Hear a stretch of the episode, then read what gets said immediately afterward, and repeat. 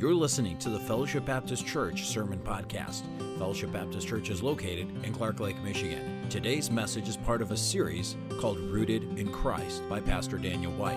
Now let's prepare our hearts as Pastor White brings forth God's truths from his word today. Let's take our Bible and turn to the book of the Genesis, chapter 3. Starting in January, we began a series of messages on suffering. Why the Lord allows suffering to come into our lives and how we are to deal with suffering when it comes. Past four weeks, we kind of digressed a little bit from that series and just began to look at the church and encourage you to get more involved in church ministry. Last week, obviously, we didn't have church. So, this is the final message, message number 18. I've been counting in our series on suffering. So, we're going to end that series here this morning by looking at sin and how sin will produce great suffering in our lives. Taken from Genesis chapter 3. I'm going to read the whole chapter. Now the serpent was more subtle than any beast of the field which the Lord God hath made. And he said unto the woman, Yea, hath God said, Ye shall not eat of the tree of the garden? And the woman said unto the serpent, We may eat of the fruit of the trees of the garden, but of the fruit of the tree which is in the midst of the garden, God said, Ye shall not eat of it, neither shall ye touch it, lest ye die. And the serpent said unto the woman, Ye shall not surely die. For God doth know in the day ye eat thereof, then your eyes shall be opened, and ye shall be as gods, knowing good and evil. And when the woman saw that the tree was good for food, and that it was pleasant to the eyes, and a tree desired to make one wise, she took of the fruit thereof and did eat, and gave it also to her husband with her, and he did eat. And the eyes of both of them were opened, and they knew that they were naked, and they sewed fig leaves together and made themselves aprons. And they hid, eh, excuse me, and when they heard the voice of the Lord God walking in the garden in the cool of the day, and Adam and his wife hid themselves among the presence, from the presence of the Lord among the trees of the garden. And the Lord God called unto Adam and said unto him, Where art thou? And he said, I heard thy voice in the garden, and I was afraid, because I was naked, and I hid myself. And he said, Who told thee that thou wast naked? Hast thou eaten of the tree whereof I commanded thee that thou shouldest not eat? And the man said, The woman whom thou gavest to, uh, to be with me, she gave me of the tree, and I did eat. And the Lord God said unto the woman, What is this that thou hast done? And the woman said, The serpent beguiled me, and I did eat. And the Lord God said unto the serpent, Because thou hast done this, thou art cursed above all cattle, above all the beasts of the field. Upon thy belly shalt thou go, and dust thou shalt eat all the days of thy life. And I will put enmity between thee and the woman, and between thy seed and her seed it shall bruise thy head, and thou shalt bruise his heel. Unto the woman he said, I will greatly multiply thy sorrow and thy conception. In sorrow thou shalt bring forth children, and thy desire shall be to thy husband, and he shall rule over thee. And unto Adam he said, Because thou hast hearkened unto the voice of thy wife, and hast eaten of the tree which I commanded thee, saying, Thou shalt not eat of it, cursed is the ground for thy sake. In sorrow thou shalt eat of it all the days of thy life. Thorns also and thistles shall it bring forth to thee, and thou shalt eat the herb of the field. In the sweat of thy face shalt thou eat bread till thou return unto the ground for out of it wast thou taken, from dust thou art, and unto dust thou shalt return. And Adam called his wife's name Eve, because she was the mother of all living. Unto Adam also and to his wife did the Lord God make coats of skins and clothed them. And the Lord God said, Behold, the man is become as one of us to know good and evil, and now lest he put forth his hand and take also of the tree of life and eat and live forever. Therefore, the Lord God sent him forth from the Garden of Eden to till the ground from whence he was taken. So he drove out the man, and he placed at the east of the Garden of Eden cherubim and with a flaming sword which turned every way to keep the way of the tree of life. Heavenly Father, I pray you would bless the, the preaching of your word. We've now read this chapter. And Father, as we seek to delve into sin and sin's consequence and how sin brings great suffering into our lives and into this world, Father, would you give us an understanding of how important it is for us to resist temptation and to flee youthful lust. In Jesus' name we pray. Amen. Sin produces great suffering. There really is no question about that as you look into the Word of God and as you look into our own personal lives and as you observe others sin brings great consequence. Christians, however, I believe we tend to categorize sin. We see some sins as very small and very insignificant, and actually, there's been a book that's been written called Respectable Sins. And so we categorize sin and we, we put some sin into that category, and, and then we put other sins into this other category that are just, they're huge, they're, they're far reaching and cause tremendous damage in our lives. And, and yes, we avoid that area, but we kind of embrace this area. But what does the Bible say about sin? James chapter 2 and verse, verse 10 says this For whosoever shall keep the whole law, and yet offend in one little insignificant point is what, church? I can't hear you. What? Is guilty of all. So God does not take sin and put it into the same category as we do. I think something very important for us to understand here this morning is in reality, no sin is committed in isolation. Bible says no man lives unto himself, no man dies unto himself. Each act of disobedience, each act of sin affects not only the sinner. When I sin, not only does it affect me, but it affects others also. Remember the words of Paul a little leaven, what?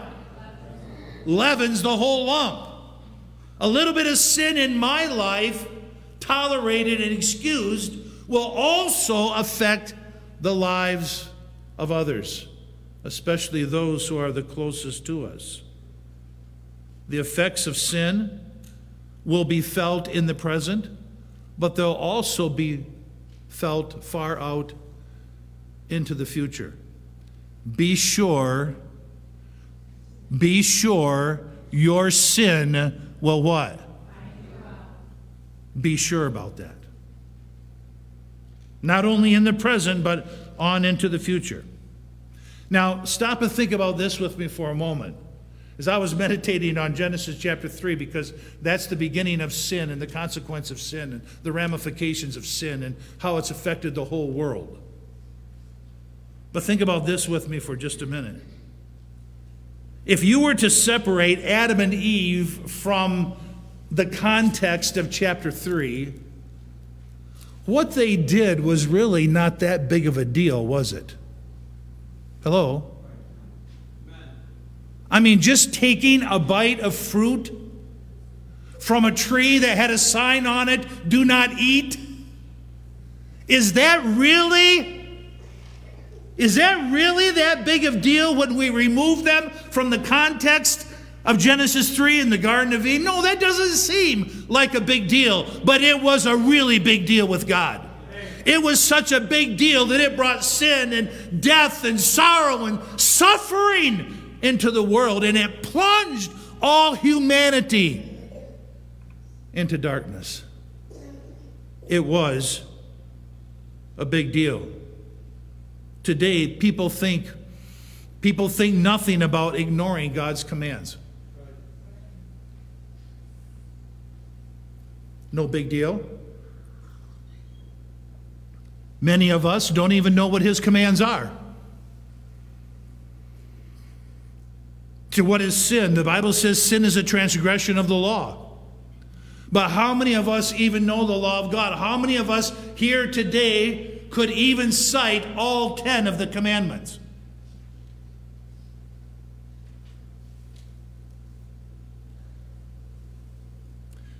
I believe that we do not see sin as God sees it.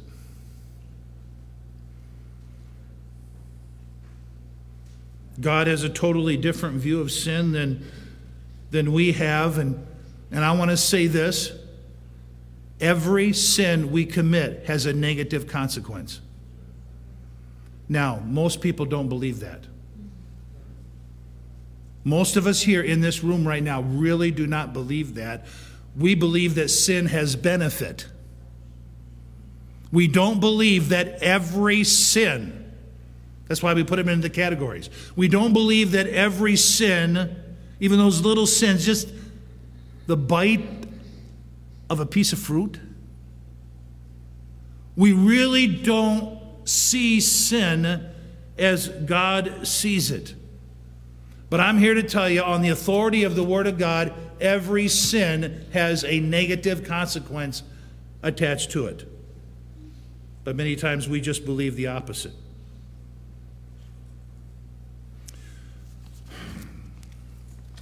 That's why we don't like to hear preaching about sin.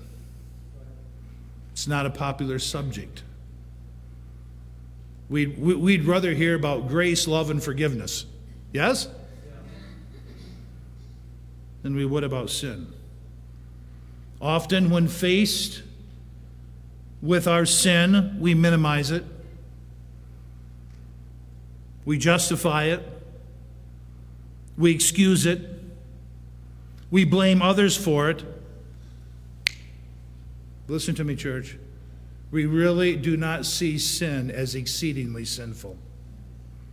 We don't see it the way God sees it. Romans chapter 7, Paul said this What shall we say then? Is the law the law of God? Is God's law sin? God forbid. Nay, I had not known sin but by the law. Why are we in, what, why are we in such a yank to remove God's law from the classroom? Hello? Because we don't want to be confronted with our sin. Why do we want to remove it from the courthouse? Because we don't want to be confronted by our sin. Why do we want to remove it from government? Because we don't want to be confronted by our sin. Why are we removing it from the church? because we do not want to be confronted with our sin. We would not even know what sin is unless God would have given us His law. Wherefore, Paul says the law is holy and the commandment is holy, it is just, it is good. Was that which which is good made deaf unto me? God forbid. Listen, but sin that it might appear sin. Sin no longer appears sin to us. That's why we're in the condition that we're in. As a church, as a nation. Paul goes on. That sin by the commandment might become exceedingly sinful. Again, we minimize it, we justify it, we excuse it, we blame others for it, but we do not see sin as exceedingly sinful. If we did, we'd stop sinning.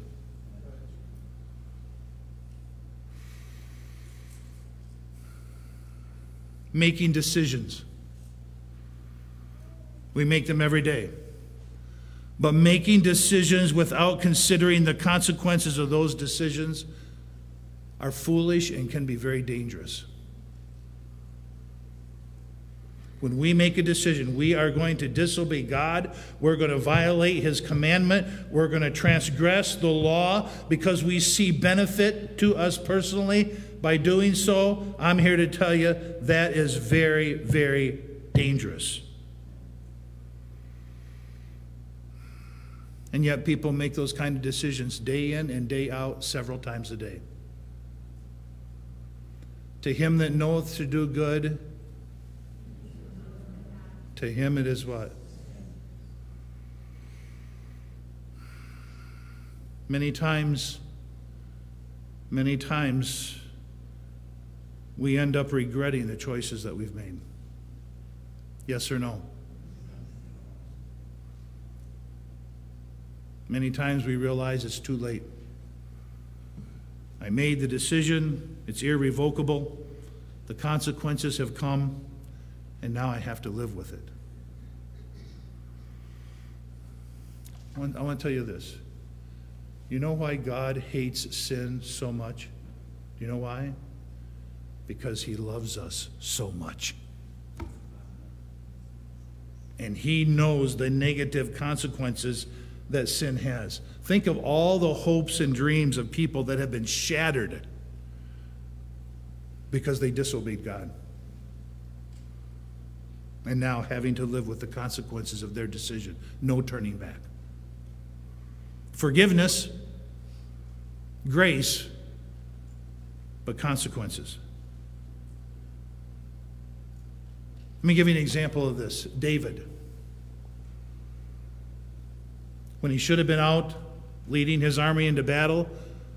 One evening he could not sleep. He's troubled. Maybe he's troubled over the fact he's not where he should have been. He's up walking around his rooftop. He looks down. What does he see?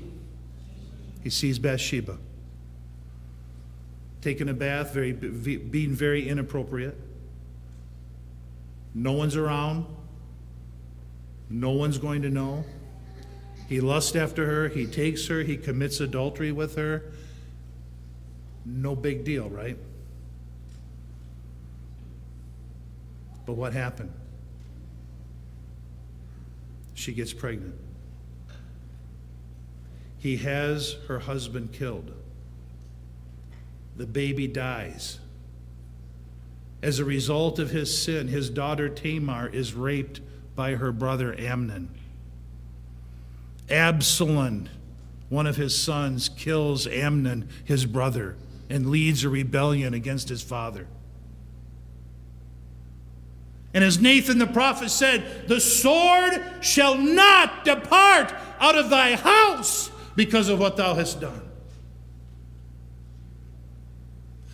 I'm here to tell you if David would have known all the consequences that he would have experienced and his family would have experienced, he would have never have committed adultery with Bathsheba that night.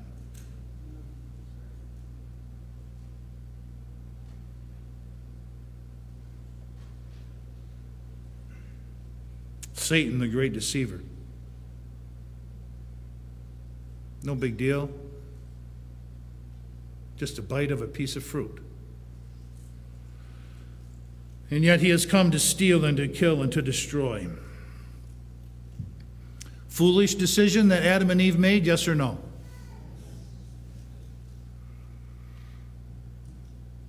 Because of their disobedience, pain, suffering, frustration, death enters into the world. The world is now affected by the curse of sin, and all people born after Adam are born with a sin nature that alienates man from God. Behold, the Lord's hand is not shortened that he cannot save, neither is his ear heavy that he cannot hear, but your iniquities have separated between you and your God, and your sins have hid his face from you that he will not hear.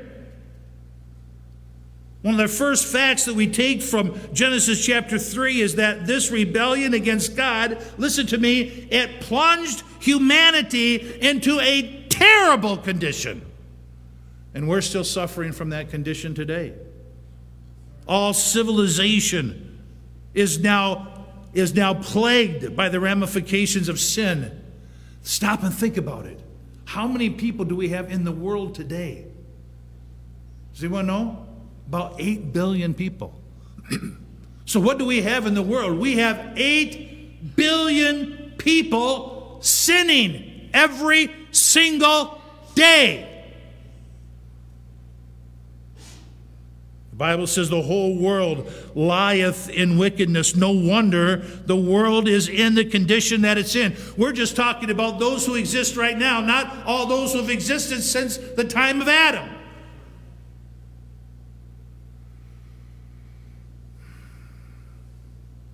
We're a mess. You know why we're a mess? Because of S I N. Sin.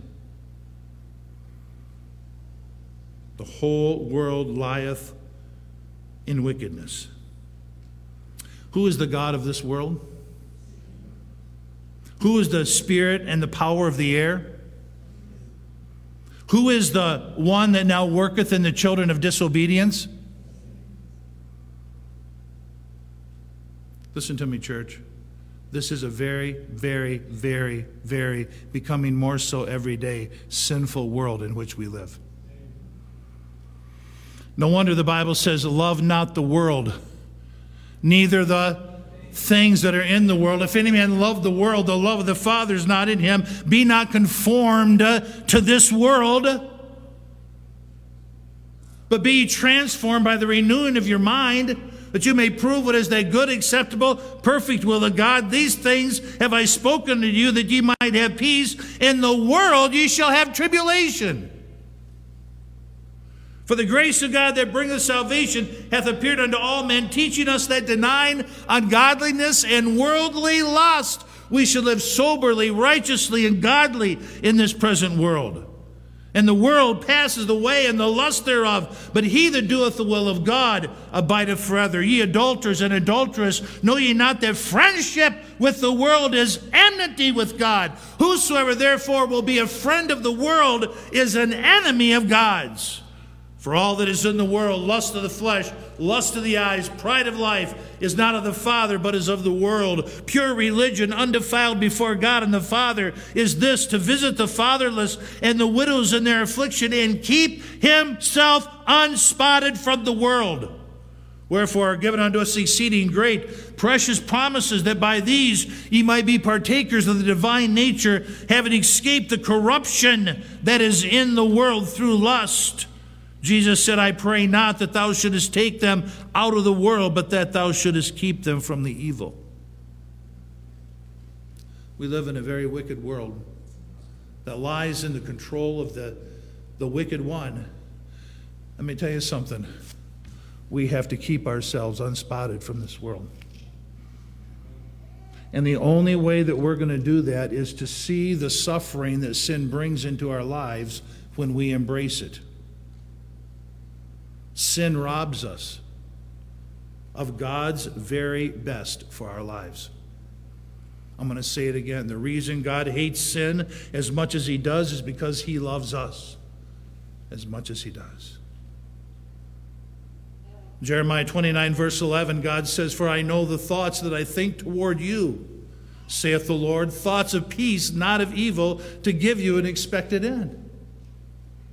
Listen, God loves me. God loves you. He does not want you to be deceived by sin and temptation and give into it and suffer the consequences that that will bring into your life. Do we got that, church?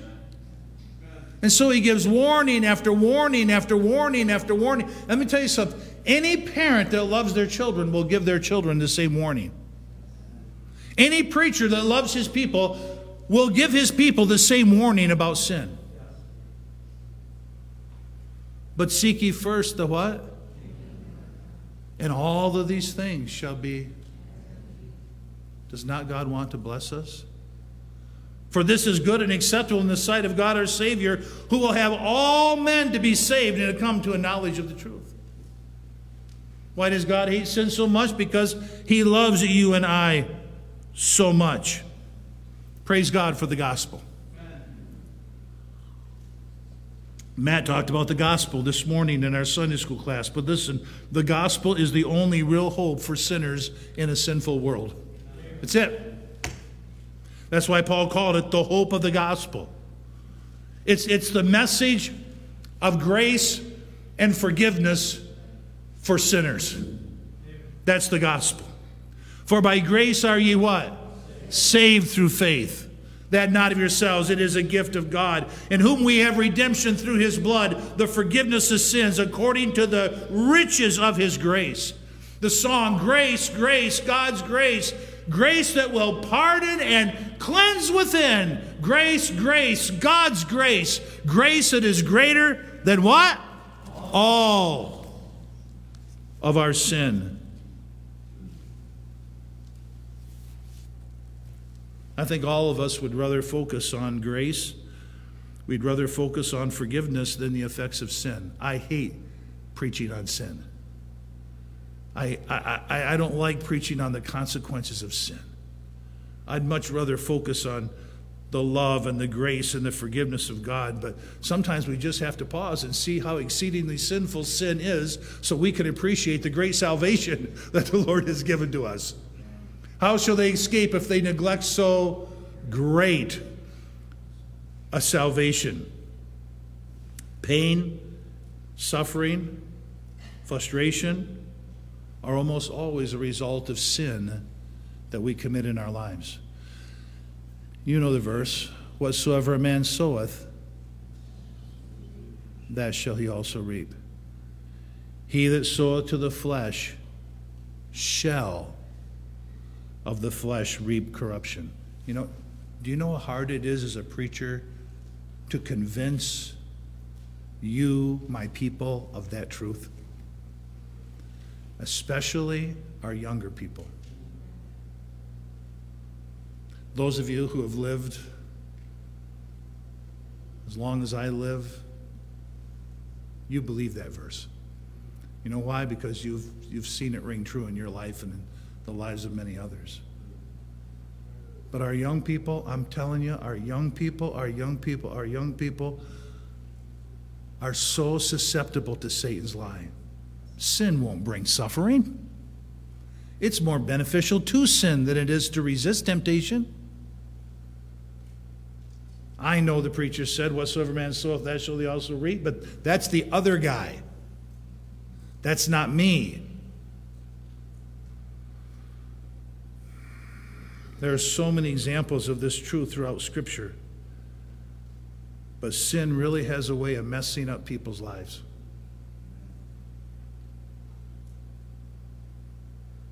Obey God, reap the benefits. Disobey God, suffer the consequences. You know, as I was just spending time going over Genesis chapter 3 and just thinking about the suffering that sin brought into the life of Adam and Eve and their children and their children's children and children's children right up to the present time. You know what I saw was conflict. Sin always brings conflict. It's just so interesting to me. Our actions have consequences and our sin causes conflict. I believe this is the message that we find here in the book of Genesis. Think of the consequences of Adam and Eve's sin. It put them in conflict with nature. Put them in conflict with nature. Here they were in this absolutely beautiful, perfect garden that was full of nothing but joy and peace and love and happiness. And every one, every one of Adam and Eve's needs were met in this perfect place, this perfect environment where there was no conflict, there was no suffering. And then sin entered into the world. And all of a sudden now, Adam is in conflict with nature, and because of his sin, the ground becomes cursed. And now, by the sweat of his brow, he will try to control the earth and he'll try to plant crops, but the ground will bring forth thorns and thistles. And he now will become absolutely exhausted in his work of trying to meet his physical needs. Wow, how things changed. Conflict in nature. Have you ever noticed you don't have to plant weeds? How many have noticed that?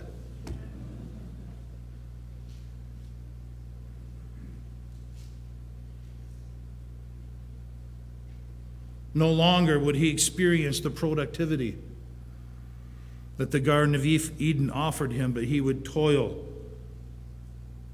He would contend with the ground that now is cursed. It didn't used to be that way before sin. Think of Eve and the suffering that she went through. He said, I will greatly multiply her pain in childbearing. And all the women said, Amen to that. Think of that. Now, Eve is in conflict with nature. There, there was no pain in childbearing prior to sin entering into the world. No thorns, no thistles, no pain, no suffering, none of that. The entire natural order that was once perfect had changed after they sinned.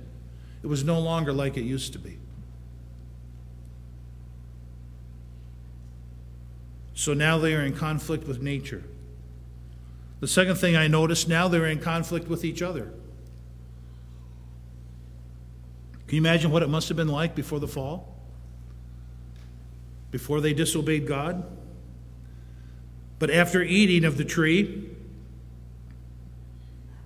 Adam and Eve's eyes were opened and they knew that they were naked, something happened that had never happened before. They now saw each other in a totally different way.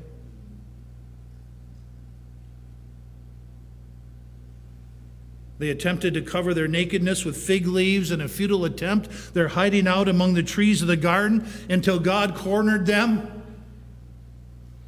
and said, Adam, what have you done? What did Adam say? The woman.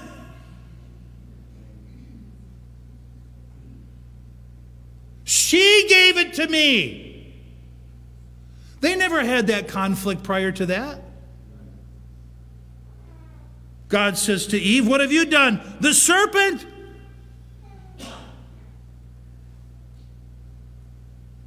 Their relationship would never be the same. The relationship of husband and wife is now marred because of sin. Could you imagine men always getting along with your wife and never, ever, ever having an argument? Would not that be paradise?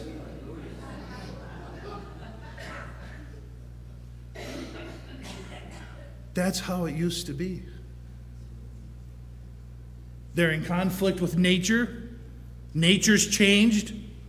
Their relationship with each other is now changed. And unto the woman he said, I will greatly multiply thy sorrow and thy conception. In sorrow thou shalt bring forth children, and thy desire shall be to thy husband, and he shall rule over thee. He never had to rule over her before. You know, as I thought about that, I thought about all the divorce that's going on in the world today. You know why couples divorce? S I N.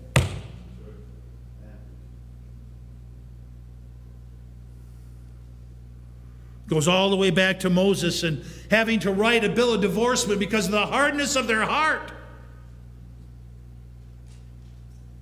And when the Pharisees were looking for an excuse to divorce their wives, Jesus answered and said unto them, Have you not read? Do you not read the Bible? That he which made them in the beginning, before the fall, made them in the beginning, made them male and female, and said, For this cause shall a man leave his father and mother, and shall cleave to the wife, and the twain shall be one flesh. Wherefore they are no more twain, but they are one flesh. Therefore, what God hath put together, let no man put asunder. And they say, Then why did Moses command to give a writing a divorcement and put her away? And he saith unto them, Moses, because of the hardness of your hearts, he suffered you to put away your wives, but from the beginning it was not so. There was no divorce until sin entered into this world. Conflict. Conflict with nature. Now, conflict between husband and wife. It also put them in conflict with God Himself. Before their sin, they loved the Lord. They walked with God. They fellowshiped with God in the cool of the garden. They looked forward to those daily times with God. But now, what are they doing, church? They're hiding from God. They're now afraid of God. They're now separating themselves from God. Why? Because there's now conflict. One bite of the forbidden fruit ruined everything, especially their relationship with their Creator. Separated from God spiritually, separated from God physically, driven out of the perfect garden of Eden into a cursed environment. They're in conflict with nature. They're in conflict with each other. They're in conflict with God their children are in conflict with each other. You ever notice how sin just kind of spreads? It spreads throughout a family. Adam and Eve's sin was passed on to their children. The Bible said the sins of the fathers are passed unto the children, and as a mother is, so is her daughter. Sin is never an isolated event the consequences can extend and touch others, especially our family members. You, you think of where we're at today. Our families are absolutely in chaos today. We have domestic violence, we have child abuse, we have spousal abuse, we have sexual abuse, we have drug abuse, we have hatred and rebellion, and the list could go on and on. A man foes will be, though, but be they of his own household. It wasn't that way before sin entered into the world. Adam and Eve had two sons Cain and Cain was a farmer, Abel was a herdsman. God had made it very clear that the only way now that sin had entered the world that God could be approached was through a sacrifice. The innocent had to die for the guilty. And God had made the first sacrifice and then he had taken that lamb and skinned that lamb, and he had covered the nakedness of Adam and Eve with that lamb. Without the shedding of blood, there is no remission of sin, and Cain and Abel knew that. And yet, Cain, instead of maybe making an exchange of some of his fruit to his brother Abel for a lamb, offered his fruit unto the, the bloodless sacrifice unto the Lord, and the Lord rejected it. He became angry and he slew his brother Abel.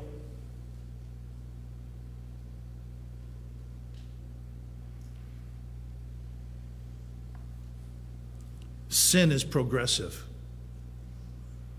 We talk about the progressives today. Sin is progressive. Let no man say when he is tempted, I am tempted of God, for God cannot be tempted with evil, neither tempteth any man. But every man is tempted, listen to me, when he is drawn away of his own lust and enticed. When lust is conceived, it bringeth forth sin. Sin, when it is finished, bringeth forth, sin is progressive. Sin, when it is finished, bringeth forth what? Death. Do not err, my beloved brethren. First, Eve sinned by taking of the fruit. Second, Adam sinned by eating the fruit offered to him by Eve. Third, their sin spread through their family. The wages of sin is what?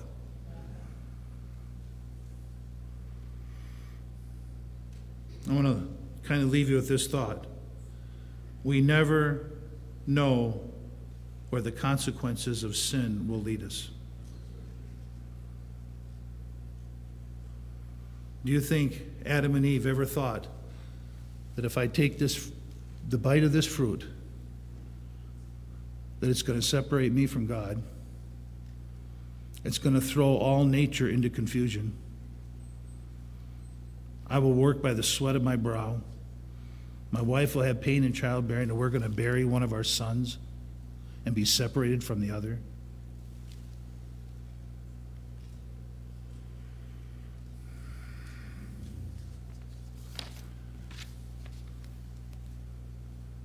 What can wash away my sin? Nothing but the blood of Jesus. What can make me whole again? Nothing but the blood of Jesus.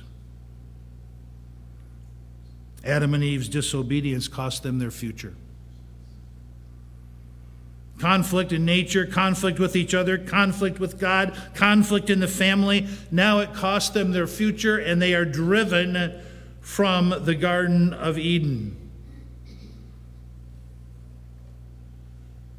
And yet, God is a God of mercy, He's a God of grace, and He sacrificed a lamb to cover their sinful nakedness.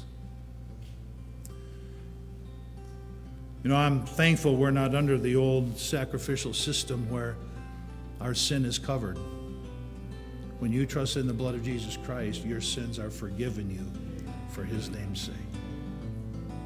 You have been listening to the Fellowship Baptist Church Sermon Podcast. We hope this message was a blessing and encouragement to you. If you would like more messages, visit our website at fbcclarklake.org, where all of our messages can be downloaded for free. Also, you can subscribe to the Fellowship Baptist Church Sermon Podcast on iTunes, Google Play, or SoundCloud. All of our messages are available for free. If you want to keep up to date on what's going on at Fellowship, follow us on Facebook, Twitter, or Instagram, where you can see what's happening at Fellowship Baptist Church. If you'd like to visit us, Fellowship Baptist Church is located at 3200 Reed Road, Clark Lake, Michigan. Thank you so much for listening, and we hope to see you back here again next time.